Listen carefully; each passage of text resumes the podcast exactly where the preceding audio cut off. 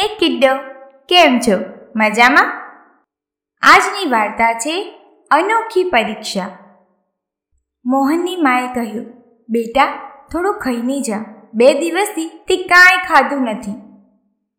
મોહન કહે, જો મમ્મી, મેં મારી બોર્ડની પરીક્ષા પછી વેકેશનમાં માત્ર સેકન્ડ હેન્ડ બાઇક જ માંગેલું અને પપ્પાએ પ્રોમિસ પણ કરેલું.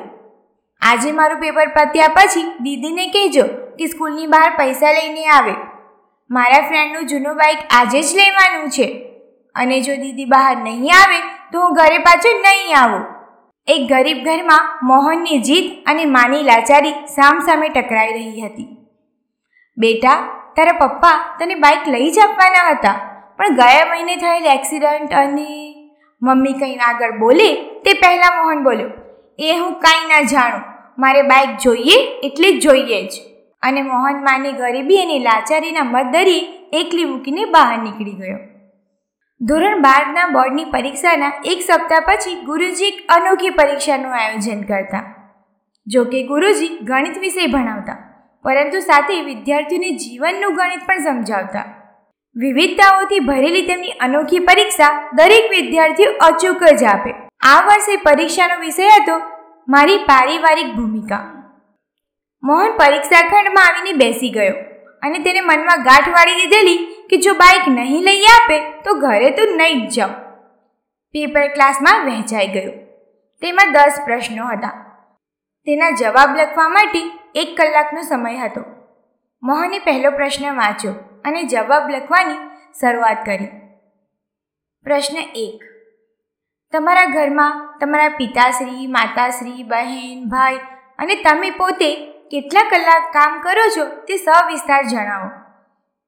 મોહને ખૂબ ઝડપથી લખવાનું શરૂ કર્યું. પપ્પા સવારે છ વાગે રિક્ષા અને ટિફિન લઈને નીકળી પડે. તે રાતે નવેક વાગે ઘરે આવે અને ક્યારેક રાતે પણ વર્દીમાં જવું પડે એટલે દિવસના સરેરાશ પંદરેક કલાક. મમ્મી તો ચાર વાગે ઉઠે, ટિફિન તૈયાર કરે, ઘરનું કામ કરે બપોરે સિલાઈનું કામ કરે અને બધા સૂઈ જાય, પછી જ તે સૂવે. એટલે સરેરાશ રોજ સોળેક કલાક. મોટી બહેન સવારે કોલેજ જાય, સાંજે ચારથી આઠ કલાક નોકરી કરે, રાત્રે મમ્મીને મદદ કરે અને અગિયાર વાગે સૂઈ જાય, એટલે સરેરાશ બાર તેર કલાક. અને હું છ વાગે ઉઠું, બપોરે સ્કૂલેથી આવી જમીને સૂઈ જવાનું અને રાત્રે અગિયાર વાગ્યા સુધી વાંચવાનું, એટલે સરેરાશ દસ કલાક. મોહને જોયું, તો ઘરમાં કામની સરાસરીમાં સૌથી છેલ્લો નંબર તેનો હતો. પહેલો જવાબ લખ્યા પછી તેણે બીજો સવાલ વાંચ્યો. પ્રશ્ન નંબર બે, તમારા ઘરની મહિનાની કુલ આવક કેટલી? મોહને જવાબ લખવાની શરૂઆત કરી, પપ્પાની અંદાજે દસેક હજાર. સાથે મમ્મી અને બહેન મળીને ત્રણેક હજારનો ટેકો કરે એટલે કુલ તેર હજાર થાય. હવે પ્રશ્ન આવ્યો ત્રણ, મોબાઈલ રિચાર્જ પ્લાન ટીવીમાં આવતી મનપસંદ ત્રણ સિરિયલના નામ. શહેરના એક થિયેટરનું એડ્રેસ. હાલની લેટેસ્ટ મૂવીનું એક નામ લખો. આ દરેકના જવાબ સહેલા હોવાથી મોહને તો એક મિનિટ કરતાં પણ ઓછા સમયમાં જવાબ લખી નાખ્યા. હવે આવ્યો પ્રશ્ન નંબર ચાર. બટાટા અને ભીંડાની હાલની એક કિલોની કિંમત. ઘઉં, ચોખા, તેલના એક કિલોના ભાવ. તમારા ઘરનું લોટ જ્યાં ડળાય છે તે ઘંટીનું નામ અને સરનામું લખો. મોહનને આ સવાલનો જવાબ ન આવડ્યો. મોહનને સમજાયું કે જે ખરેખર જીવનની રોજબરોજની ખૂબ જરૂરિયાતવાળી ચીજો છે, તેને લેસ માત્ર પણ તેનું જ્ઞાન નથી. મમ્મી ઘણીવાર ઘરનું કામ બતાવે તો તરત ના કહી દેતો. જેનું આજે એને ભાન થયું કે મોબાઈલનું રિચાર્જ કે મૂવી જે જીવનમાં કોઈ ઉપયોગી નથી તે વિશે ખૂબ જ્ઞાન છે, પણ ઘરની જવાબદારી લેવામાં પાછી પાની ગઈએ છીએ. હવે આવ્યા પ્રશ્ન નંબર પાંચ. તમારા ઘરમાં તમે ભોજન બાબતે કોઈ તકરાર કરો છો ખરા? મોહને જવાબ લખ્યો, હા, મને બટાકા સિવાય કોઈ શાક ન ભાવે. જો મમ્મી બીજું કંઈ શાક બનાવે, એટલે મારે ઝઘડો થાય અથવા હું ખાધા વિના ઊભો થઈ જાઉં. આટલું લખીને મોહનને યાદ આવ્યું કે બટેકાથી મમ્મીને ખૂબ ગેસ થઈ જાય અને પેટમાં પણ દુખે, પણ પોતે જીદ કરે કરે ને કરે જ. એટલે મમ્મી પોતાના બટાકાના શાકમાં એક મોટો ચમચો અજમો નાખીને ખાય. એક વાર તે શાક ભૂલથી મોહને ખાઈ લીધેલું, તો તરત જ થૂકી કાઢેલું. મમ્મી, તું આવું ખાય છે? બહેન પણ કહેતી કે આપણા ઘરમાં એવી સ્થિતિ નથી કે રોજ બે જુદા જુદા શાક બને. તું નથી માનતો એટલે મમ્મી બિચારી શું કરે? અને મોહન પોતાની યાદોમાંથી બહાર આવ્યો અને પછીનો પ્રશ્ન વાંચ્યો. પ્રશ્ન નંબર છ. તમે કરેલી છેલ્લી જીદ અને તેનું સ્વરૂપ લખો. મોહને જવાબ લખવાનું શરૂ કર્યું. મારી બોર્ડની પરીક્ષા પૂરી થઈ ને બીજે દિવસે મેં બાઇક માટે જીદ કરેલી પણ પપ્પાએ કોઈ જવાબ ન આપ્યો. મમ્મીએ સમજાવ્યું કે ઘરમાં પૈસા નથી, પણ હું ન માન્યો. મેં બે દિવસથી ખાવાનું પણ બંધ કરી દીધું છે અને મેં જીદ કરી છે કે જ્યાં સુધી મને બાઇક ન લાવી આપો, ત્યાં સુધી હું જમીશ નહીં. અને આજે તો ઘરે પણ પાછો નહીં ફરું તેમ કહીને જ નીકળ્યો છું. મોહને પોતાની જીદનો પ્રામાણિકપણે જવાબ લખ્યો. હવે આવ્યો પ્રશ્ન નંબર સાત. તમને આપવામાં આવતી પોકેટ મનીનો શું ઉપયોગ કરો છો? અને તમારા ભાઈ કે બહેન તેનો શું ઉપયોગ કરે છે? મોહને જવાબ લખ્યો, પપ્પા, દર મહિને મને સો રૂપિયા આપે છે. તેમાંથી હું મને મનગમતું પરફ્યુમ અને ગોગલ્સ જેવી વસ્તુઓ કે ક્યારેક મિત્રોની નાની નાની પાર્ટીઓમાં ખર્ચ કરું છું. મારી બહેનને પણ પપ્પા સો રૂપિયા આપે છે. તે નોકરી કરીને કમાય છે. તે પોતાની કમાણી મમ્મીને આપી દે છે અને પોકેટ મની ગલ્લામાં નાખી બચાવ કરે છે. તેને કોઈ જ શોખ નથી. કેટલી કંજૂસ છે. પ્રશ્ન નંબર આઠ. તમે તમારી પારિવારિક ભૂમિકા શું સમજો છો? પ્રશ્ન અટપટો અને અઘરો હતો, પણ મોહને વિચારીને જવાબ લખ્યો, પરિવારમાં જોડાઈને રહેવું. એકમેક પ્રત્યે સમજણ રાખવી. એકમેકને મદદ કરવી અને પોતાની જવાબદારી નિભાવવી. અને આ લગતા જ મોહનને અંદરથી જ અવાજ સંભળાયો. શું મોહન, તું પોતે પોતાની જ પારિવારિક ભૂમિકા યોગ્ય રીતે ભજવી રહ્યો છે? અને અંદરથી જ પોતાને જવાબ સંભળાઈ ગયો. ના. ત્યારબાદ એણે પ્રશ્ન નવ વાંચ્યો. શું તમારા પરિણામોથી તમારા માતા પિતા ખુશ છે? શું તે તમારા સારા પરિણામ માટે જીદ કરે છે કે તમને લડે છે? આ જવાબ લખતા મોહનની આંખો ભરાઈ આવી. તે હવે પોતાની પારિવારિક ભૂમિકા સમજી ગયો હતો. તેને જવાબ લખવાની શરૂઆત કરી.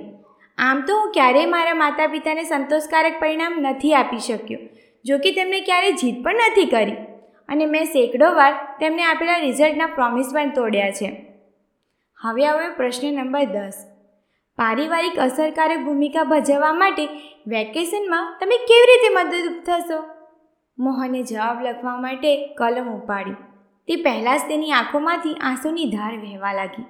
આ પ્રશ્નનો જવાબ લખતા પહેલાં જ મોહનની પેન ફસડાઈને પડી ગઈ અને બેન્ચ પર નીચે મોં રાખીને થોડું તો રડી લીધું.